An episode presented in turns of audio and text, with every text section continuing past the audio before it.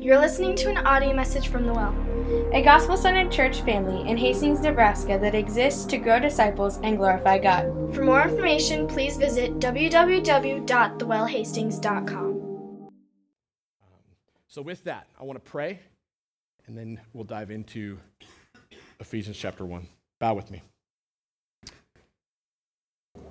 Father, thank you so much for the privilege that we have to gather here as a church family and to worship you and to spend time in prayer and to open your word and to invite you to speak to us. To basically press pause in the craziness of our week and to literally sit at your feet and be consumers who say, We need to hear from you. God, thank you for that privilege that we have. But I pray that you would bless our time together and that you would speak to us, that you would challenge us and change us. In Jesus' name. And everybody said? Amen. Amen. So here's the question I have for us today to kind of get us rolling and get us started. How do you follow an amazing mic drop? Just think about that.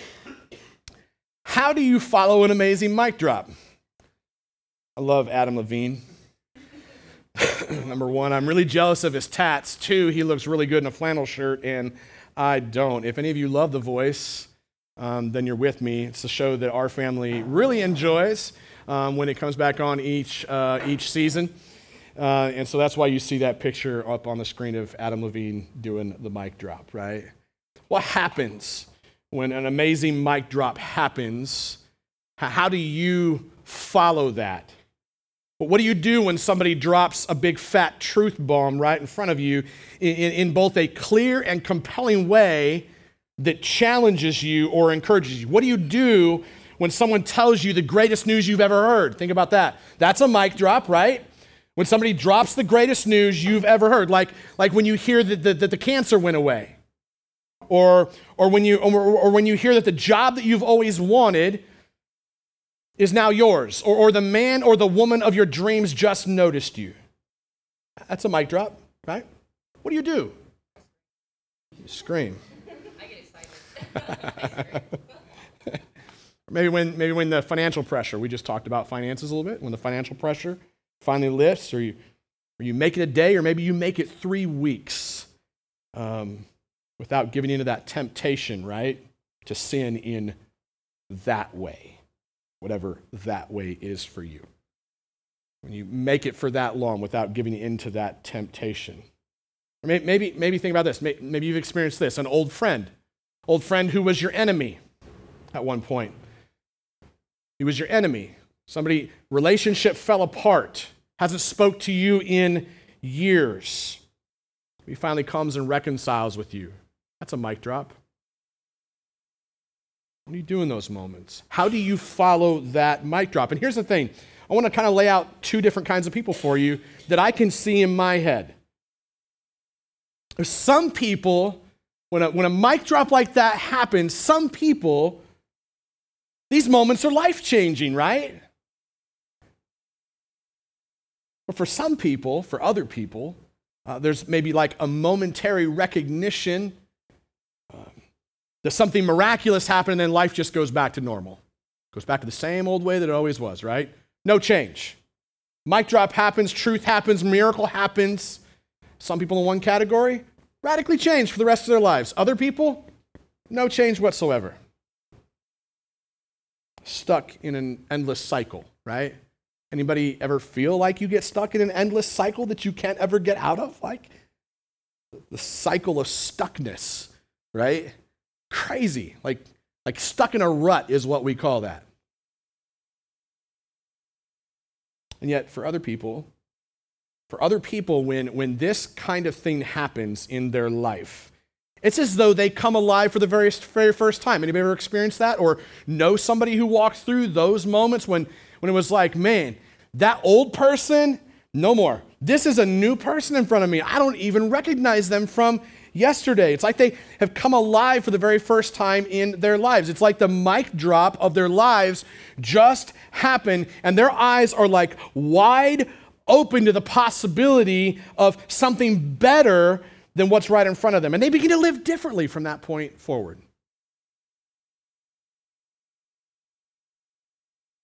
So here's what I want to say after kind of building those categories of introduction for us like when you hear and believe the gospel,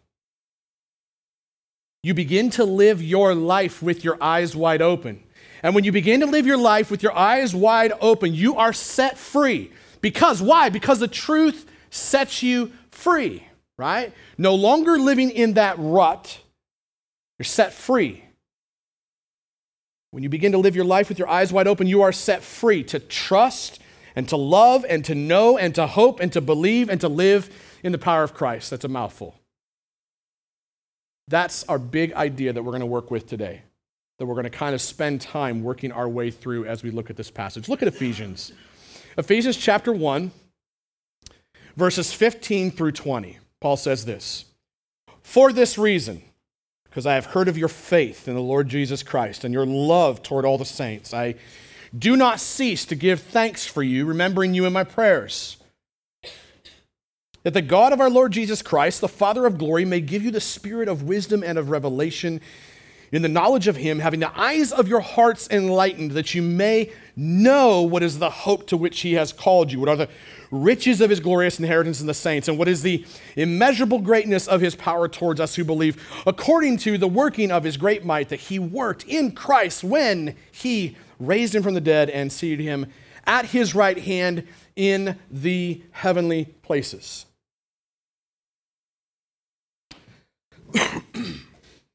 and most commentators um, note that these six verses, verses 15 through 20, are made up of no less than 138 words. 138 words. And they're actually part of a long run on sentence that makes up a, a prayer of thanksgiving from the Apostle Paul. And he's praying uh, uh, uh, this prayer of thanksgiving to the Lord for his work in opening wide the eyes of the Ephesian believers. That's what's happening in what I've just read to you. And don't miss this either. Don't miss this. These, uh, these, these six verses that we're dealing with today, verses 15 through 20, these 138 words that make up this long, rambling run on sentence, because the Apostle Paul is like the king of run on sentences. And they come right on the heels of Paul's song of celebration in verses 3 through 14. If you have your Bibles open in front of you, you might glance at that for a minute.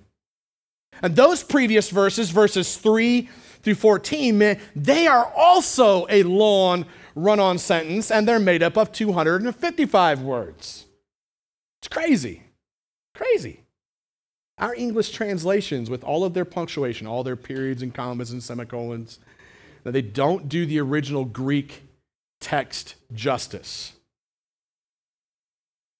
Because in the original Greek language, Paul's song of celebration is a run on sentence of 255 words, and Paul's prayer of thanksgiving is a run on sentence of more than 138 words. I know that you might be sitting there and you might be saying, This is great, Joe. Like, I know you're like a little bit of a theological geek and everything. Uh, one of you guys, I think, before service was actually like, Really, Joe, you counted the words? Um, actually, I did just to test and make sure that what the commentators were saying was right. Um, and so, yeah, I do geek out over this stuff. Track with me, though. Track with me. Like, think this is probably the question that you may be asking. Why, is our pastor leading in to this message with such an emphasis on Paul's uncanny ability to write really great run on sentences that would drive school teachers crazy? Like, what? Why? I want you to land there if you're not already asking that question. If you haven't checked out already, and if you have checked out, then come back, start asking that question. Okay, why, why, is, why is Joe making a big deal out of this? Let me propose it this way. Uh, and let me say this. Let me say this. I, am pressing uh, this button hard for a minute because I believe that if we, um, if we can wrap our minds uh, around this for just a minute, then I believe that what the rest of what the Apostle Paul says here in these verses, I believe that it might actually get a grip on our hearts and our souls. That's, that's why I'm pressing this. I have a deep fundamental belief that if we would spend some time thinking about this, wrap our minds around the, the, the, the, the implications of this, then, then this would get a grip on our hearts. It would move from the head to the hearts. So, what is Paul's use of 255 words?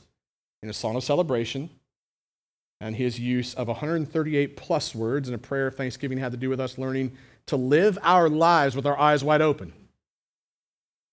Let me propose the answer this way. Ready? Yes. Okay. Are, are you all ready? Okay. Are, are you all really ready? Dang. Rough crowd. Are you guys ready this morning? Yes. You ever met a person who just simply won't shut up about something?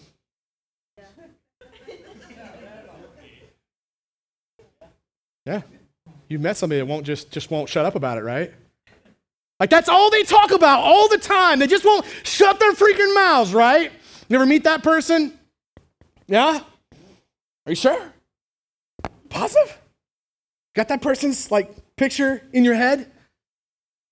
What does that tell you about that person? What does that tell you about that person's heart? They're passionate. What are they passionate about, right? The things they're talking about, the things that they just won't shut up about. All the words coming out of their mouth tells you what they're thinking about and what they're caught up with. That's why this is important because that's the apostle Paul in this passage. That's the Apostle Paul in this song of celebration. That's him in this prayer of thanksgiving. Paul is absolutely jacked up and riveted completely. He's excited about the gospel of Jesus Christ, and he won't shut up. He won't shut up or put up or run off. This is who he is, and he's jacked up about it. Why? Because his heart is gripped by it. Now, what grips your heart? What do you talk about? What do you run off at the mouth with? Look, look at your last five to 10 text messages to your closest friends right now, right? Look at your last five to 10 Facebook posts. What are you jacked up about? Are you jacked up about Jesus? Is that what causes you to get going? Does that get you out of bed in the morning? The Apostle Paul, man, he's jacked up about this. Like he's not just rambling off a whole bunch of head knowledge here either. Like like, the, Paul's not just rattling off a bunch of useless factoids, right, in the midst of this. He's actually running off at the mouth because his heart, the eyes of his heart, are wide open. Wide open, captured by the presence of someone named Jesus. And he simply, like I said, he will not shut up about it. He will not go back to running blindly through life. What is it specifically, though? It's a question we got to ask. What is it specifically that causes Paul to become this dude whose eyes are wide open, whose heart is completely captured by Jesus? What causes Paul to run off at the mouth for 138 plus words in prayer and thanksgiving? What causes him to run off at the mouth for 255 plus words in a song of celebration? And the answer to that question, I think, can only be found by looking at the text. We've got to look at all 393 of those words. Thankfully for you guys, we already did 255 of them in the last three weeks, so we only got to do 138 tonight, today, which um, might cause some of you to be really afraid because it took me 255 words for three weeks, and we're going to try to do 138 in one morning. Um, let me bring us back to center in case I've lost you a little bit.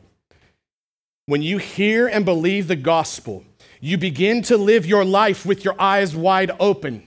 And when you begin to live your life with your eyes wide open, you are set free to love and to know and to hope and to believe and to live in the power of Christ.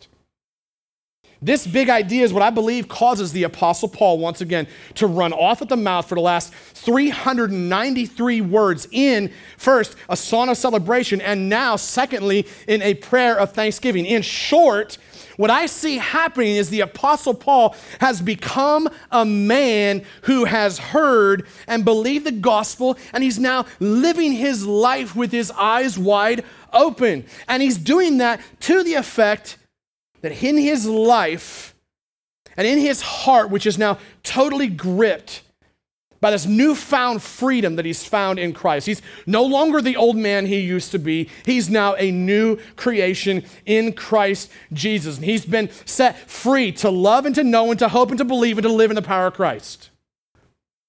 Not only that, uh, this apostle slash pastor of the church at Ephesus, he's also gripped by the excitement that he's not alone in his journey. He's not the only one who is living this thing out. I believe what, what we see in this passage is that the heart of Paul's church is gripped by this same truth, gripped by the same eyes wide open reality of the gospel. And the one question you have to start asking of yourself today is Is this you? Does this describe you? The truth is, this could be you today. And the question is, how can you know if this is you today? Three things that might help. Number one, your eyes are wide open if you trust God and love people. Your eyes are wide open if you trust God and love people. Now, at first glance, you might be thinking, yeah, I believe in God, or I believe in a God, and I try to love people the best I can, right? But let me clarify what the Apostle Paul is not saying here. Here's what he's not saying, lest you or I be deceived in what he's actually saying. Here's what he's not saying. He's not saying, hey guys, I'm launching into this lengthy diatribe of prayer because you have some foggy notion that there is a God in heaven, and due to that, you try to treat people nicely. That's not what the Apostle Paul is saying here uh, at all. If we believe that, we miss the point of what he's saying. Because what he's actually saying is this Hey guys, I'm launching into this lengthy diatribe of prayer because I have heard of your faith and your Lord, uh, the, I've heard your faith in the Lord Jesus Christ and your love towards all the saints. In other words, Paul is saying, I can't stop myself. I can't stop myself from, from hitting my knees in a lengthy run on prayer for you because I've heard that you've trusted in Jesus as your Messiah and your Savior. And the proof of that, the proof that Jesus is actually your Lord and Savior, your King, the proof that you actually are a Christian is this. Evidence that your love for all the saints, not just for some, not just for some other brothers and sisters in Christ, but all your brothers and sisters in Christ. In other words, Paul, Paul's heart is absolutely gripped by the evidence of faith and love in the church at Ephesus. They aren't simply behaving in some cultural construct of who God is. They've trusted everything to Jesus. Jesus is their Savior, Jesus is their King. And the proof of their faith is that Jesus is their Lord and King. And the proof of that is that they are mastered or controlled or compelled by their newfound ability to actually love all of their brothers and sisters in Christ. They're not just playing nice with the brothers and the sisters that they like or the brothers and sisters they have something in common with, or the brothers and the sisters that they get along with. They aren't just enjoying the company of people who make them feel good about themselves. Listen to this. They're actually loving the unlovable. Why? Why are they loving the unlovable? Because Jesus loves the unlovable, and these people had actually met him. When you hear and believe the gospel, you begin to live your life with your eyes wide open. And when you begin to live your life with your eyes wide open, you are set free to trust and to love and to know and to hope and to believe and to live in the power of Christ. And your eyes are wide open if you trust God and love people. Are your eyes wide open today? Do you trust God as your Savior and King? Is there evidence of your faith? Do you love the unlovable because Jesus loves you despite the unlovable things you do? Do you only play nice with people because they have something to give you? And your eyes are wide open if you trust God and love people. And then number two, your eyes are wide open if you rest in the hope of your calling. Number two, your eyes are wide open if you rest in the hope of your calling. Let me ask this question What causes you to pray the most? What causes you to pray the most? Do you pray the most when you faced hardship? Do, do you pray the most when you feel lonely or frustrated or angry, or sad, or helpless or lost or disappointed or discouraged? What causes you to pray the most?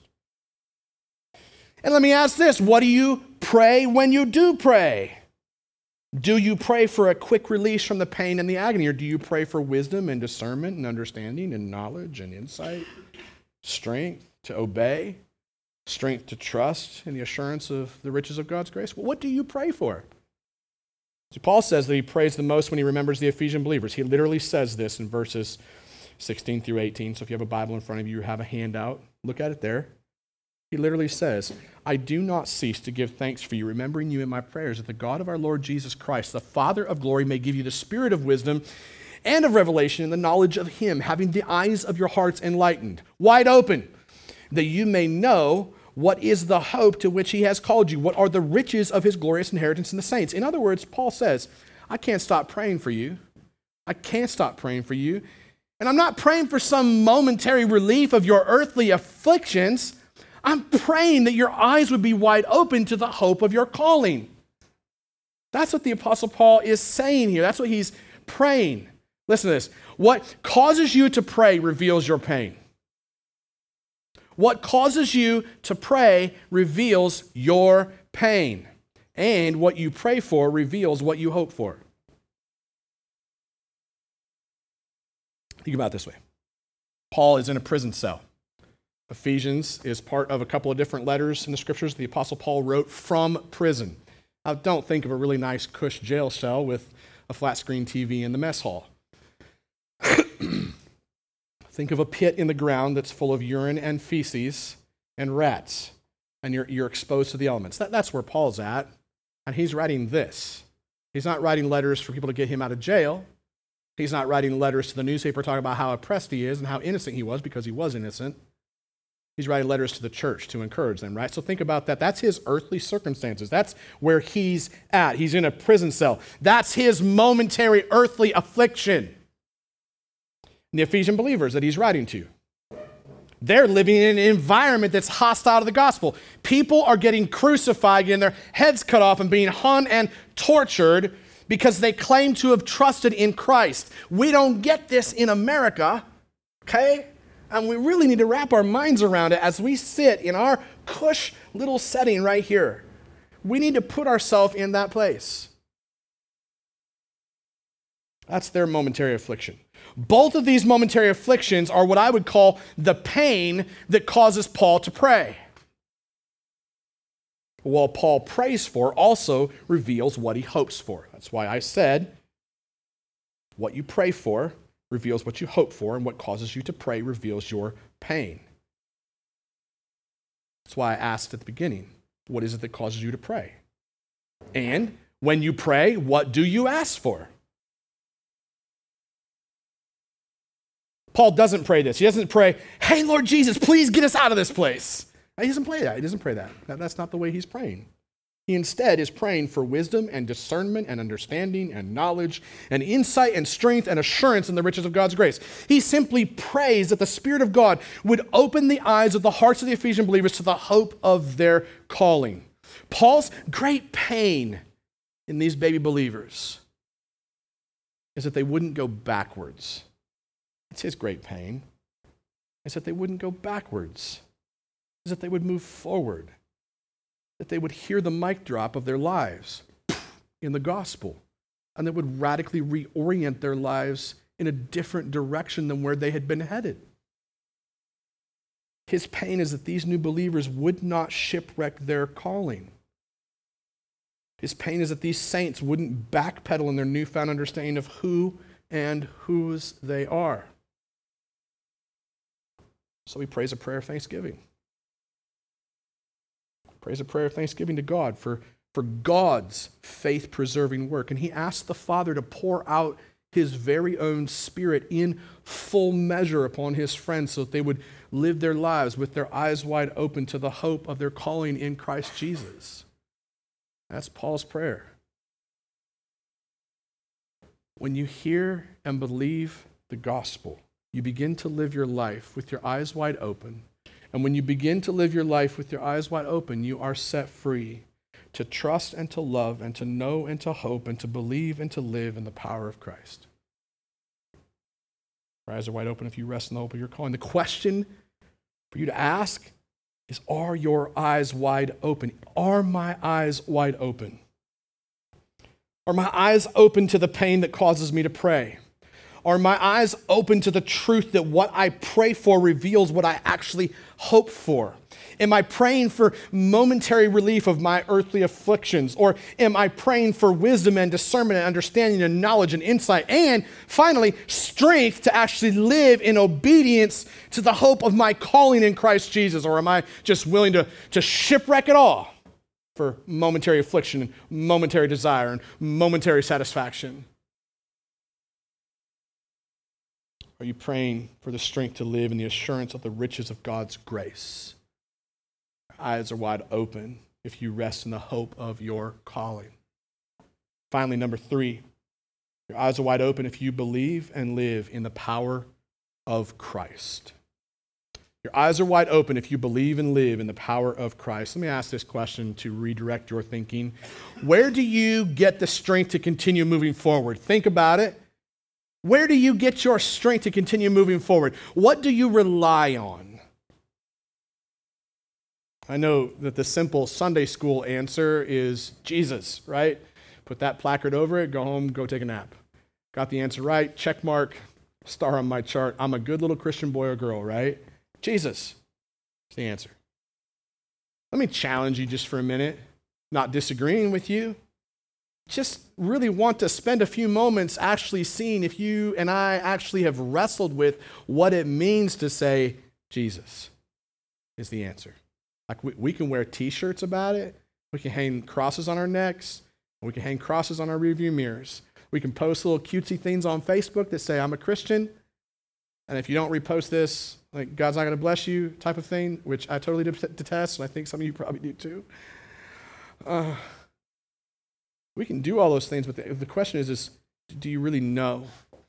Like, be honest for a minute. Where do you really turn in your weakest moments? Where, where do you turn when you're lonely? Let's ask it specifically. Where do you turn to when you're lonely or you're afraid or you're tired or you're angry, you're sad or you're discouraged? Where do you turn to? Who do you text? Who do you call?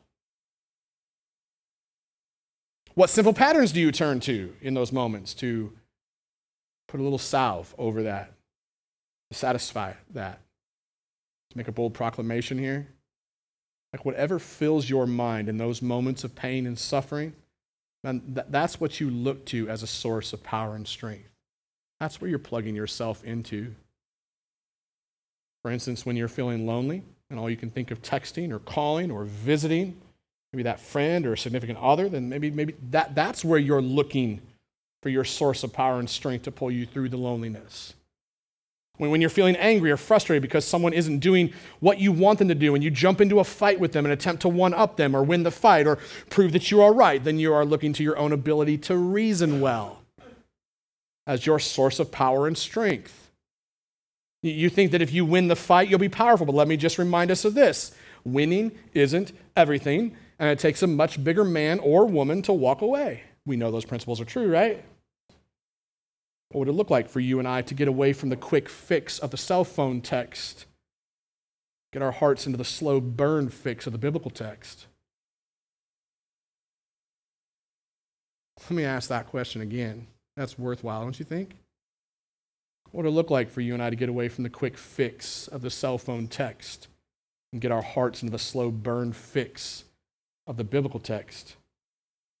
Thankfully, thankfully, in this passage, Paul does not pray that God would help us to find our soulmates so that we could be strengthened in our loneliness. He doesn't pray that God would give us the ability to reason well and win fights. Instead, the Apostle Paul says, I am praying without ceasing that you would know what is the immeasurable greatness, the immeasurable greatness of God's power towards us who believe, according to the working of His great might, that He worked in Christ Jesus when He raised Him from the dead and seated Him at the right hand in the heavenly places. In other words, Paul is praying that our eyes would be wide open to believing and living in the power of Christ. What does that mean? What does that mean when Paul prays this way? Here's what I think it means, according to the text. When we actively believe that Christ's powerful presence is immeasurably sufficient to calm the waves of our loneliness, then we will not rush to the cell phone text. Like I said, we'll actually run to the biblical text. That's where we'll go. Be- why? Because that's God's word speaking to us. That's why.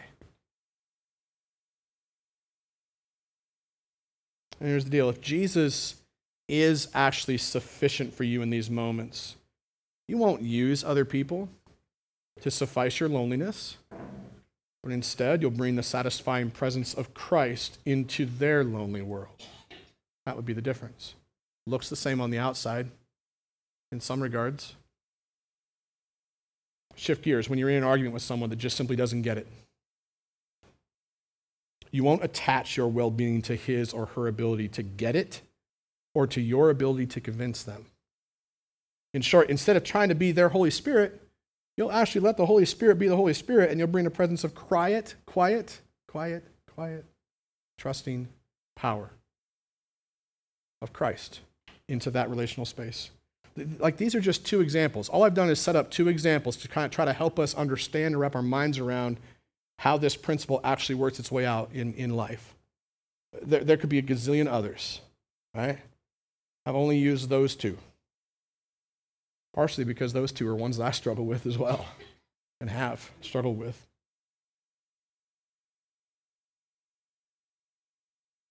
Question is how, right? It's not what we always ask. How? How do I do this? Thanks for teaching me all this stuff. How do I do that? How do you become this person?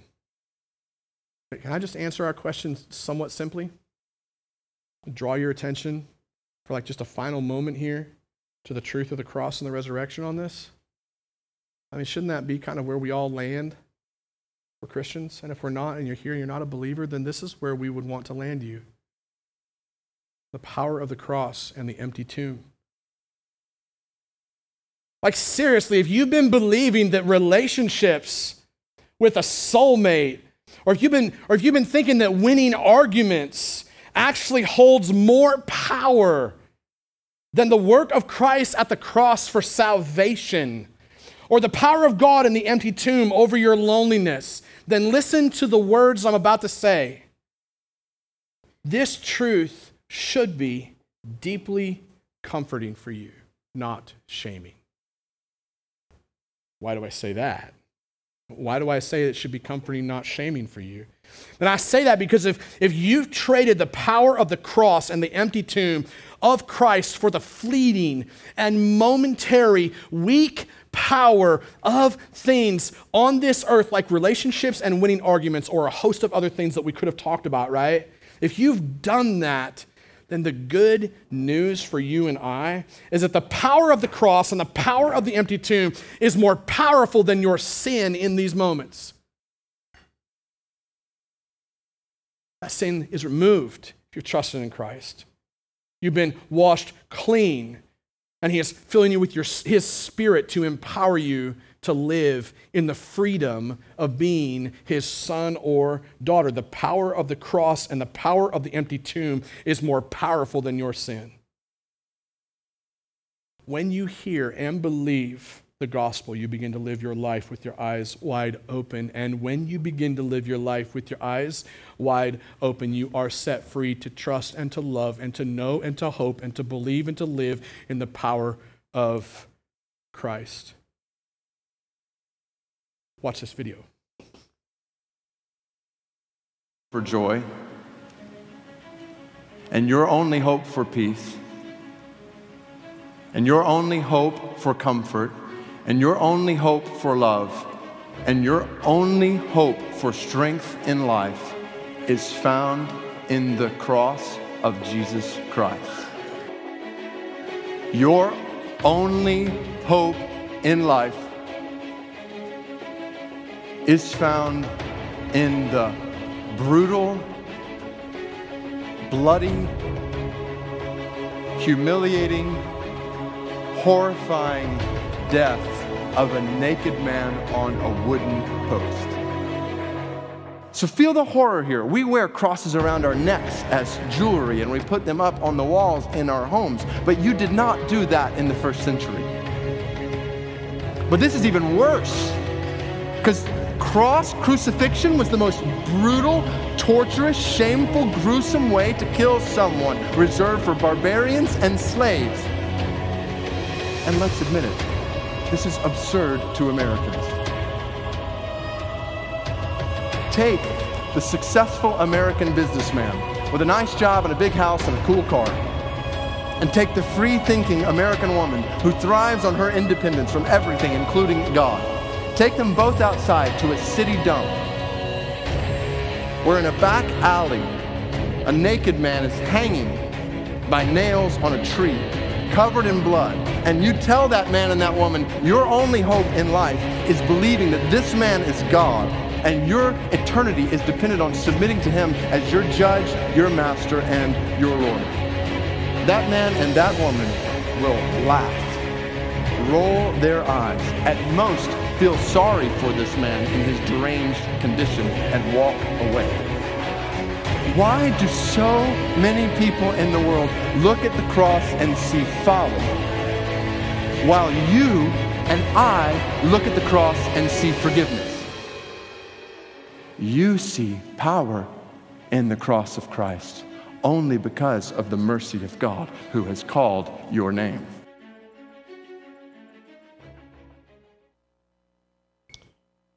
When you hear and believe the gospel, you begin to live your life with your eyes wide open. When you begin to live your life with your eyes wide open, you are set free to trust and to love and to know and to hope and to believe and to live in the power of Christ. The question is, is are your eyes wide open? Can you sing that song, Amazing Grace? I once was blind, but now I can see. Do you trust God and love people? Do you rest in the hope of your calling? Do you believe and live in the power of Christ? Are your eyes wide open? Let's pray. Father, thank you for the privilege that it is to preach your word. Pray, God, that you would take my feeble efforts and use the power of your preached word to change lives. In Jesus' name, amen. You're listening to an audio message from The Well. a gospel centered church family in Hastings, Nebraska that exists to grow disciples and glorify God. For more information, please visit www.thewellhastings.com.